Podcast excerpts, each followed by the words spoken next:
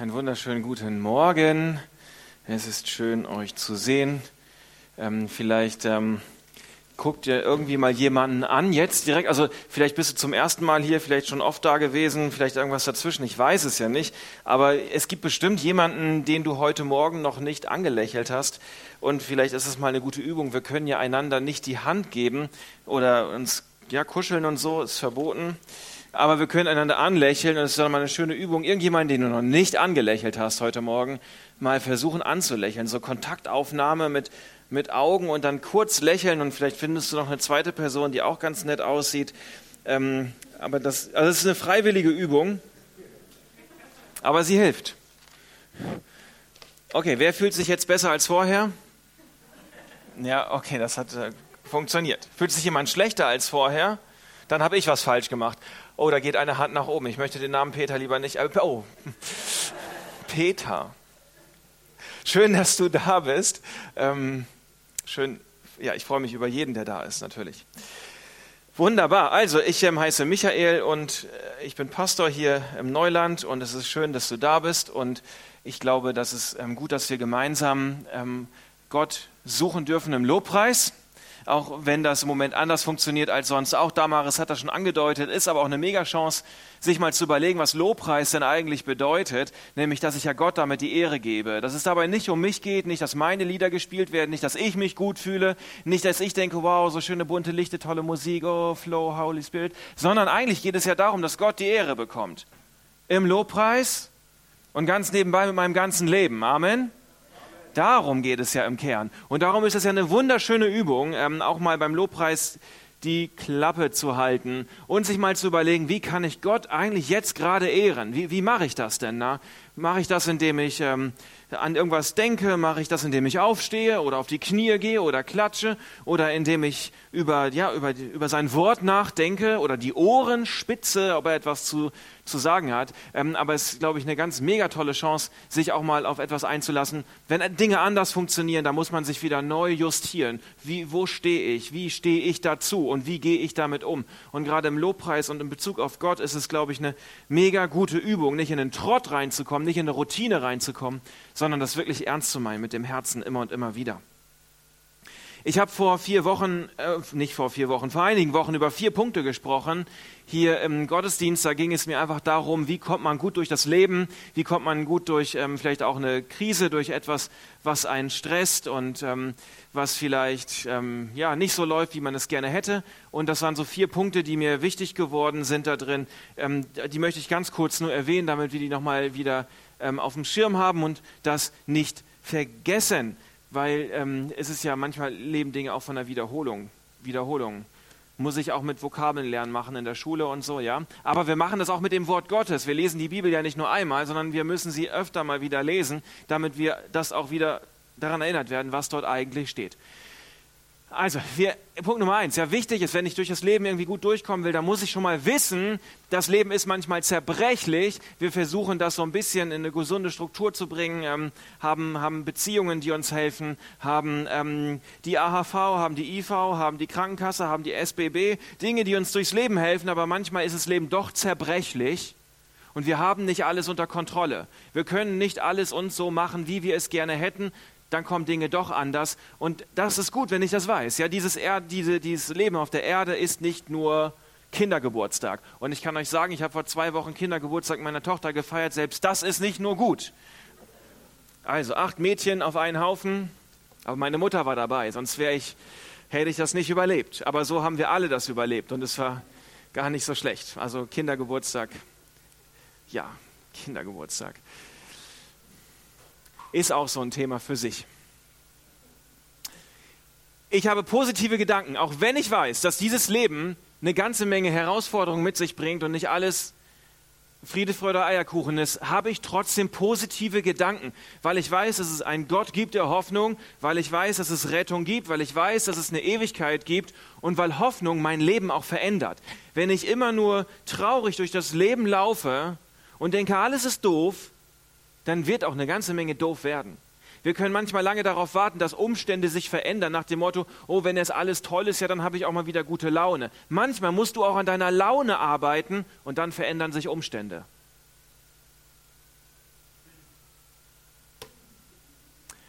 Okay, also einer hat es. Ein Mensch. Stefan, danke. Also ihr könnt alle gehen, Stefan, wir trinken noch einen Kaffee. Nein. Und wie mache ich das? Ja, was ich sehe, bestimmt mein Leben. Ganz wichtig, ich habe einen Fokus in meinem Leben. Und worauf schaue ich? Auf das, worauf ich schaue, das bestimmt mein Leben. Welcher Situation oder welchen Umständen oder welcher Perspektive ich Raum gebe in meinen Gedanken, in meinem Herzen, das bestimmt mein Leben. Ich kann mir alles schlecht reden um mich herum, in meinem persönlichen Leben, aber ich kann auch eine ganze Menge mir gut reden. Der Psalmist drückt das folgendermaßen aus: Ich hebe meine Augen auf zu den Bergen, woher wird meine Hilfe kommen? Psalm 121. Woher kommt meine Hilfe? Das ist eine Frage von meinem Fokus. Das ist eine Frage davon, wo ich meinen Blick hinrichte. Das ist eine Frage davon, welchen Umständen, welchen Situationen, welchen Fakten ich manchmal in meinem Herzen Raum gebe. Gebe ich in meinem Herzen Raum, dass Gott meine Hoffnung ist, dass er die Rettung ist, dass es eine Ewigkeit gibt? Gebe ich dem Raum oder gebe ich anderen Dingen Raum? Das wird dein Leben bestimmen, wo du deinen Fokus hinsetzt. Und am Ende ein schöner Punkt, ich habe einen Auftrag. Ja, wenn ich mit einem Auftrag durch das Leben gehe, dann ist das Leben angenehmer. Ohne einen Auftrag, ohne eine Sinnhaftigkeit, ohne eine Aufgabe, ohne eine gesunde Verantwortung, bin ich Opfer meiner Umstände, drehe ich mich am Ende nur um mich selber. Aber wenn ich mit Gott unterwegs bin, ich glaube daran, dass jeder Mensch eine Berufung hat, eine Bestimmung hat, einen Dienst hat, etwas Sinnvolles tun kann. Die Bibel spricht davon, dass Ströme des lebendigen Wassers von uns ausgehen sollen. Also Leben soll auch aus uns herauskommen. Und wenn ich das einsetzen kann, dann habe ich ein anderes Leben. Dann habe ich einen Auftrag. Dann habe ich ein Sendungsbewusstsein von Gott und weiß, warum ich noch hier auf dieser Erde unterwegs bin. Das kann was Kleines sein, das kann was Großes sein, darum geht es gar nicht, aber es geht darum, um zu wissen, ich stehe hier in meinem Leben, in meinen Umständen, die ich habe, in meinem Job, meinen Freunden, in meiner Kirche und ich glaube, Gott hat mich dahingestellt und ich glaube, irgendwas Gutes werde ich hier bewirken können. Und das verändert schon mein Leben. Und dann bin ich nicht nur von den Dingen beeinflusst, die um mich herum passieren, sondern ich bin davon beeinflusst, dass ich weiß, Gott hat mich an einen Ort gestellt mit einem Purpose, mit einer Absicht. Das ist wichtig. Ich werde heute ein bisschen über diesen Auftrag sprechen, aber ich werde das nochmal ganz kurz noch 20 Minuten. Ich werde das nochmal von einer anderen Seite beleuchten, nämlich dass jemand auch einen Auftrag an dir hat. Und dass du einen Auftrag hast, darüber reden wir in 2 Wochen. Du darfst also in 2 Wochen gerne wiederkommen. Hat das jemand vor, in 2 Wochen wiederzukommen? Okay, wer möchte nicht in 2 Wochen wiederkommen? Ja, auch da gehen schon wieder ein paar Hände hoch. Ihr seid echt lustige Leute. Ja, gleich die Namen aufschreiben.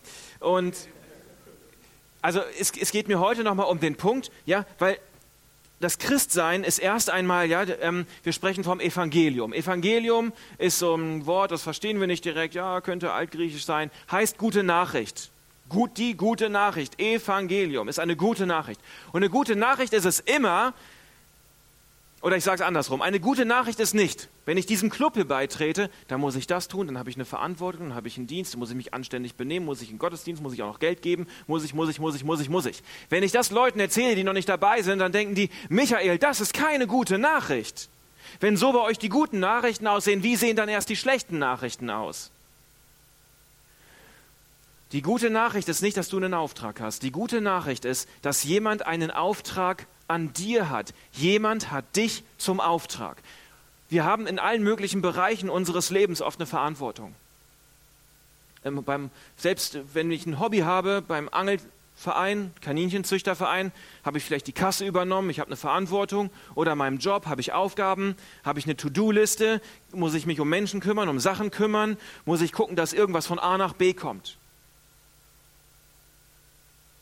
Im Christsein, bei Jesus, in der Bibel ist das Allererste und das Allerwichtigste, Ich habe keinen Auftrag, ich bin der Auftrag. Ich bin der Auftrag von jemandem. Jemand hat mich auf seiner To-Do-Liste. Nicht ich bin als erstes damit beauftragt, zu gucken, dass es allen Leuten besser geht und sie fröhlich durchs Leben hüpfen und dann in den Himmel, sondern zuerst einmal ist da jemand, der einen Auftrag an mir hat, der sich darum kümmern möchte, dass ich zum Leben komme und dass es mir gut geht. Das ist die Basis und deswegen möchte ich heute nochmal darüber sprechen, dass du der Gegenstand von einem Auftrag bist, um dann in 2 Wochen zu sagen, ja, und daraus entspringt vielleicht auch ein Auftrag für dich, aber erst einmal bist du der Auftrag von jemandem. Ströme des lebendigen Wassers, sagt die Bibel, dann ist dein erster Auftrag nicht, diese Ströme zu produzieren oder diese Ströme aus dir herauszuquetschen, sondern das Erste, was passiert, ist, dass es jemand zum Auftrag hat, dich zu begießen, dieses Wasser in dich hineinzustecken, zu gucken, dass da überhaupt etwas ist, was du geben kannst, damit es nicht von dir kommt, sondern aus Gott. Und er ist der Erste, der sagt, ich habe einen Auftrag an dir. Ich will dich zum Leben führen. Das ist das Allererste, was passiert. Das ist das Fundament des Christseins, das Fundament des Menschseins, dass Gott einen Auftrag hat am Menschen. Dass Jesus auf diese Erde kommt und sagt, ich will retten, ich möchte zum Leben führen. Ich möchte alles, was in dir drin ist, vielleicht kennst du Gott schon ganz lange, vielleicht noch nicht so lange, alles, was in dir drin steckt, soll zum Leben hin transformiert werden. Das ist das Erste, was passiert. Jesus hat einen Auftrag an dir. Ja, wir stellen uns das vor, du hast vielleicht einen Kalender, vielleicht hast du einen analogen, wer hat noch einen analogen Kalender? Analog, gibt es noch so ein paar Leute? Das sind die richtig coolen, ich sag's euch.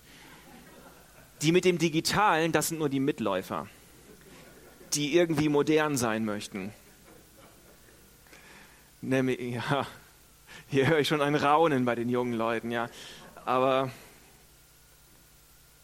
ich sag nichts. Ist auch Typsache vielleicht. Stell dir vor, du hast deine To-Do-Liste, du hast Sachen abzuarbeiten, du hast Termine, du musst Dinge machen. Jesus, Gott der Vater, der Heilige Geist, die sind im Himmel, die haben auch so einen Kalender, die haben auch so eine To-Do-Liste. Und wer steht da drauf? Da steht Gabi drauf, zum Beispiel. Was tue ich, was kann ich tun, denkt Gott sich, um diese Gabi mehr und mehr zum Leben zu bringen? Das ist ihm mein Anliegen. Dafür schlägt das Herz Gottes.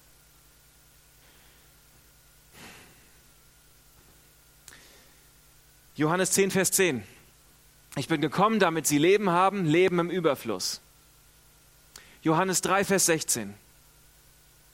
Denn also hat Gott die Welt geliebt, dass er seinen eingeborenen Sohn gab, auf dass alle, die an ihn glauben, nicht verloren werden, sondern das ewige Leben haben.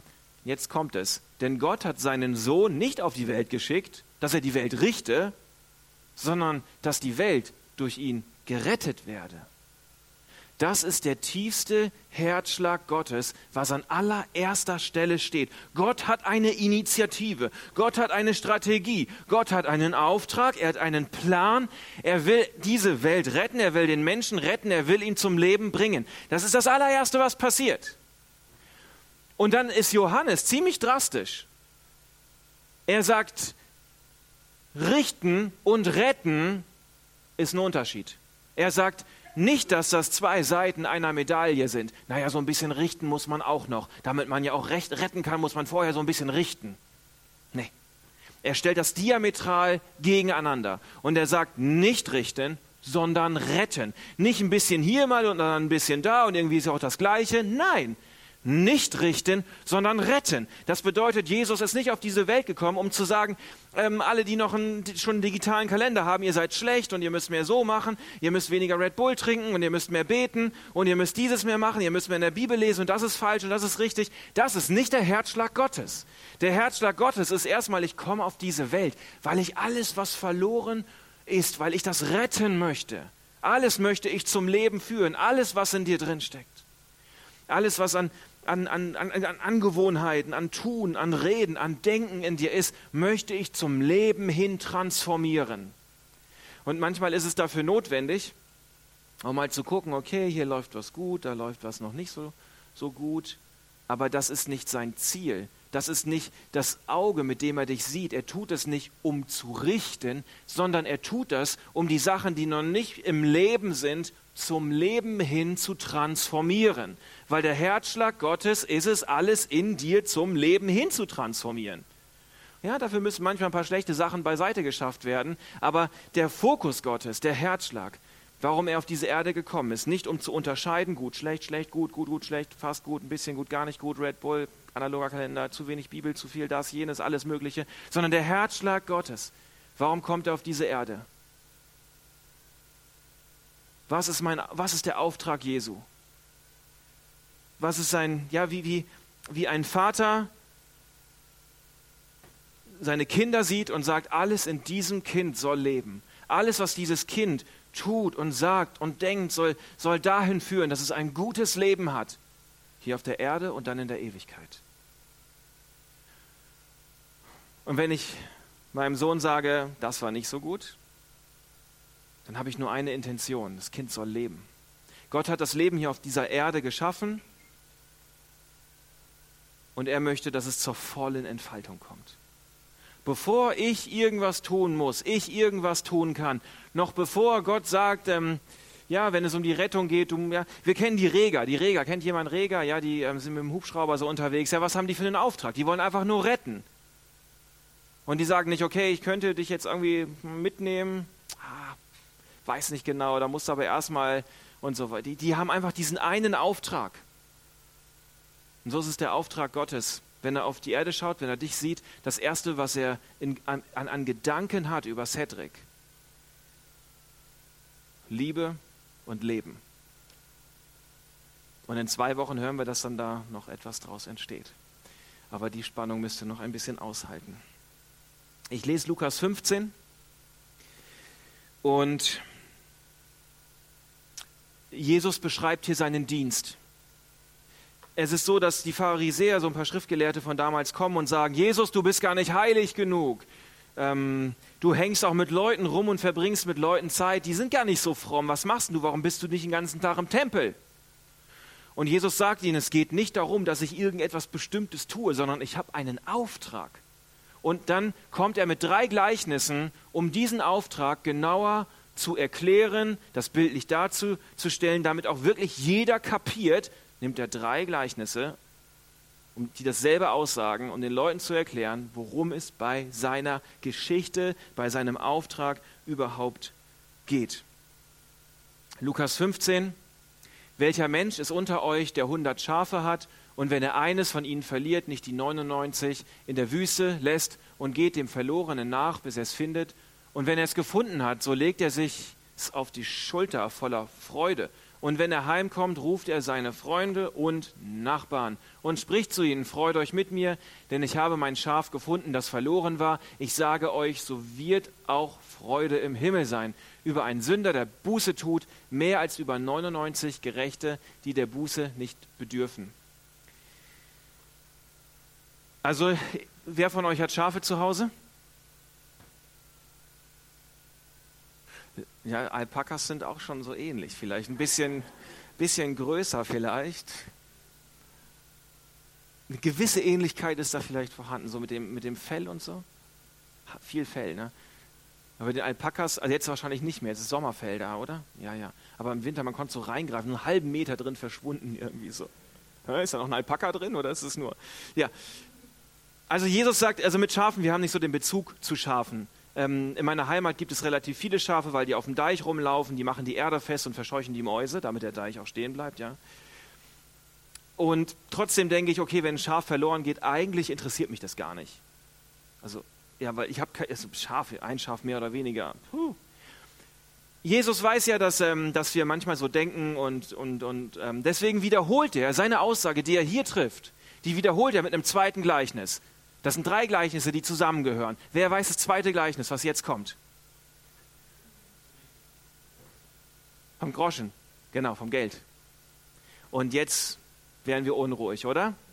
Da geht Geld verloren. Jetzt verstehen wir erst, was Jesus meint. Wo ist der 1000-Franken-Schein geblieben? Wer hat ihn versteckt? Wo ist er? Wo habe ich ihn hingelegt? Wer hat ihn heimlich eingesteckt? Da werden wir unruhig, ne? Schaf ist noch egal, Geld nicht mehr. Natürlich, wer jetzt schon sehr fromm und sehr lange mit Jesus unterwegs ist, der wird sagen, ach, der schnöde Mammon, das interessiert mich ja gar nicht. Ja, ist mal ein bisschen Geld weg, ach komm, meine Güte, ich bin gerettet, alles wird gut. Na, ist jemand schon so weit? Betretenes Schweigen. Ja, Jesus ärgert die Leute hier. Ich dachte das auch da ein bisschen. Dann kommt das dritte Gleichnis mit derselben Aussage wieder. Es ist da geht was verloren bei dem Groschengleichnis. Dann wird es wiedergefunden und dann freuen sich alle und es ist wieder da. Natürlich freut man sich, wenn das Geld wieder da ist. Ist auch okay. Und dann weiß Jesus, jetzt legt er nochmal einen drauf und er nimmt noch ein drittes Gleichnis hinterher und es ist auch noch ein bisschen länger und noch ausführlicher und noch bildlicher stellt er das dar. Wer weiß, welches Gleichnis das ist, außer Vreni. Die hat schon einen Punkt. Wer weiß es? Lukas 15. Come on, Felix. Genau. Ich habe das nicht verstanden. Ja. Jesus beschreibt also das Ganze nochmal. Da geht ein Sohn verloren. Und jeder, der Vater ist, dem erschüttert das spätestens jetzt das Herz. Vor allem, weil der Sohn das Geld, das Erbe durchbringt mit Prostituierten, mit Alkohol, mit Partys, mit Casino und das tut weh. Und was Jesus ausdrückt, ja, die Pharisäer kritisieren ihn für das, was er tut und so. Jesus erklärt, was er für einen Auftrag hat. Und in diesen drei Gleichnissen wird das klar, was sein Auftrag ist, nämlich das Verlorene zu suchen, das Verlorene zu retten, das, was nicht im Leben ist, was vom Leben weggekommen ist, wieder neu zum Leben hinzubringen. Das ist die Stoßrichtung, das ist der Auftrag Jesu. Und ich glaube, dass das eine sehr, sehr gute Nachricht ist. Und dann verstehe ich ganz neu, worum es Jesus eigentlich geht. Und dann lese ich Bibel. Nicht aus dem Grund, dass ich sonst ein schlechtes Gewissen habe, sondern weil ich weiß, dass mich das zum Leben hinbringt. Dann bete ich. Nicht, weil ich weiß, ich muss morgen stille Zeit machen und wenn nicht, habe ich danach ein schlechtes Gewissen, weil Gott sagt dann, das war zwar gut, aber keine stille Zeit ist wieder nicht so gut, sondern ich tue das, weil ich weiß, dass es mich zum Leben bringt. Und weil ich weiß, dass Gott dadurch etwas in meinem Leben zum Positiven bewirken möchte. Und nicht, weil andernfalls er mit dem Finger raufdrückt und sagt, du musst mehr stille Zeit halten, du schlechter Mensch. Sondern weil Gott es Anliegen, sein Herzschlag es ist, dass etwas in dieser Zeit passiert, dass wir ein Fundament bekommen und ein Leben hin zu einer Fülle heranwachsen kann. Und dann gebe ich meinen Zehnten in die Kirche nicht, weil ich sonst ein schlechtes Gewissen habe, sondern weil ich weiß, dass Gott einen fröhlichen Geber segnen wird. Und dass es mir danach besser geht als vorher, weil es zum Leben führt. Das ist ein himmelweiter Unterschied. Johannes bringt das ganz klar auf den Punkt. Richten und retten sind bei ihm zwei Dinge, die nicht zusammengehen. Richten und retten geht für ihn nicht zusammen. Ja, unser Leben soll ein Wohlklang Gottes sein. Ja, Jesus und gerade Paulus auch, sie bringen den Maßstab der Selbstlosigkeit und der Nächstenliebe ins Spiel. Es gibt keinen höheren Maßstab, keinen höheren moralischen Maßstab, dem man versuchen kann, Genüge zu tun. Aber der Herzschlag Gottes ist nicht zu unterscheiden in richtig, in falsch, in gut, in schlecht, sondern das, was vielleicht noch nicht perfekt da ist, wo ich sehe, der Cedric, da läuft noch nicht alles rund. Der Herzschlag Gottes ist es dann zu sagen, Cedric, ich möchte dich zum vollen Leben bringen. Ich möchte das, was in dir noch nicht ganz rund läuft, möchte ich in eine Gesundung hineinbringen. Das ist der Herzschlag Gottes. Nicht richten, sondern retten. Beim Kickoff hat Susanne noch eine tolle Bibelstelle vorgelesen, die möchte ich euch noch einmal zum Ende vorlesen. Es geht einfach darum in Römer 12, dass Paulus hier ein paar sehr direkte Dinge sagt. Und ich fange mal mitten im Satz an und lasse den ersten Teil weg, den ersten sage ich dann am Ende nochmal. Römer 12, dass ihr euch mit eurem ganzen Leben Gott zur Verfügung stellt und euch ihm als ein lebendiges und heiliges Opfer darbringt, an dem er Freude hat. Das ist der wahre Gottesdienst. Dazu fordere ich euch auf, richtet euch nicht länger nach den Maßstäben dieser Welt, sondern lernt in einer neuen Weise zu denken, damit ihr verändert werdet. Also hier, ja, klingt es wieder nach Regeln. Du hast dieses zu tun, du sollst das machen, nicht die Welt, sondern Jesus und anständig und Opfer darbringen und so weiter. Aber was steht vorher? Was ist das Fundament, bevor wir einen Auftrag annehmen sollen bei Gott, bevor wir meinen, wir müssen Regeln befolgen und irgendwas richtig oder falsch tun? Was steht vorher? Was kommt vorher? Der Satz davor. Paulus schreibt: Ich habe euch vor Augen geführt, Geschwister, wie groß Gottes Erbarmen ist. Die einzig angemessene Antwort darauf ist die, dass ihr euch mit eurem ganzen Leben Gott zur Verfügung stellt und so weiter. Das Fundament ist immer zuerst eine Begegnung mit dem Leben des lebendigen Gottes. Wenn ich das nicht habe, habe ich nichts weiterzugeben als nur meine guten oder schlechten Taten. Wenn mich nicht das Erbarmen Gottes erwischt und die Gnade Gottes und die Liebe Gottes groß ist in meinem Leben und Gott seinen Auftrag an mir vollbringen konnte, einmalig mit der Bekehrung und jeden Tag immer wieder, wenn das nicht passiert ist, dann habe ich nichts zu geben als nur meine eigenen Taten, seien sie gut oder seien sie schlecht. Und meine Lieben, das ist zu wenig. Wir wollen etwas weitergeben, was in Ewigkeit Bestand hat, was von Gott kommt und nicht etwas, was von uns kommt. Und deswegen ist das Fundament und das Erste, was passiert, immer, dass Gott einen Auftrag hat an dir und er dich zum Leben bringen möchte und er dich begießen möchte und er das in eine Gesundung hineinbringen will, was bei dir ist. Und dann, was dann passiert ist, dass ich eine Antwort geben kann darauf, so wie Paulus das schreibt. Und wer den Römerbrief ein bisschen kennt, der weiß, die ganzen 11 Kapitel vorher geht es im Prinzip immer um das eine Thema, um das Evangelium, um die gute Nachricht, um die Gnade Gottes. Und nachdem er das 11 Kapitel lang ausgeführt hat und damit es auch wirklich jeder kapiert hat, wie groß die Gnade Gottes ist, sagt er dann irgendwann so, jetzt habt ihr das verstanden, das Fundament ist da. Gott hat einen Auftrag an euch. Und jetzt guckt doch mal, ob es auch eine Reaktion gibt von eurer Seite. Und darüber werden wir noch genauer in 2 Wochen sprechen. Aber diesen Herzschlag Gottes, ich glaube, dass der massiv wichtig ist, weil dieser Auftrag, den man haben kann, der hier unten, der kann auch Druck auslösen, der kann auch in eine Selbstgerechtigkeit führen, der kann auch in eine Selbstverdammnis hineinführen, wenn das Fundament nicht klar gelegt ist, dass Gott erst einmal immer einen Auftrag hat an uns und wir auf seiner To-Do-Liste draufstehen. Vielleicht gehörst du schon länger zu Jesus und bist manchmal so in deinem Leben unterwegs, dass du dir dein Leben selber anschaust, was ist davon gut gelaufen, was ist davon nicht so gut gelaufen und versuchst es zu korrigieren und auch gut zu machen. Und ich denke, das ist ja auch vollkommen in Ordnung. Und trotzdem möchte ich dich herausfordern, diese neue Perspektive Gottes, diese eindeutige Liebesperspektive Gottes immer wieder auch zu sehen, immer wieder anzunehmen. Damit ich den richtigen Antrieb habe im Leben und die richtige Motivation. Dass ich selber nicht in meinem Leben danach sortiere, was ist gut und was ist schlecht und was habe ich ganz toll hinbekommen und was habe ich nicht gut hinbekommen, sondern dass ich diese Perspektive Gottes auch über mich selber sehe. Was kann noch zum Leben hin transformiert werden, damit auch wieder etwas von mir ausgehen kann, was nicht von mir ist, sondern von Gott selbst. Ich möchte noch ein Gebet sprechen und die Band darf nach vorne kommen oder Samuel auf jeden Fall. Und ja, jetzt haben wir die Möglichkeit, wir singen noch 2 Lieder und du hast einfach die Chance, diese Entscheidung irgendwie auch in deinem Herzen zu treffen,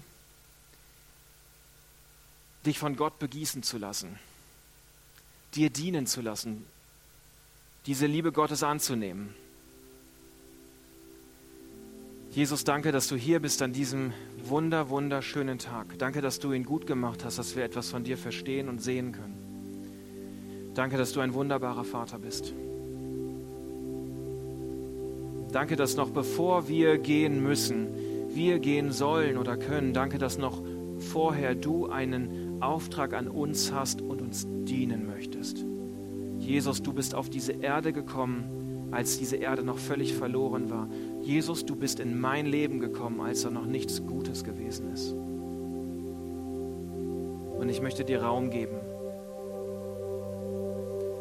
Mehr und mehr. Danke, dass du jetzt da bist und dass wir jetzt auch in deiner Gegenwart diese Entscheidung treffen können, das Leben von dir anzunehmen, die Veränderung von dir anzunehmen, die Güte von dir anzunehmen, die Barmherzigkeit von dir anzunehmen und ehrlich zu sein zu uns selber, hineinzuschauen, was im Herzen noch gerettet werden muss, was noch zum Leben hin transformiert werden muss.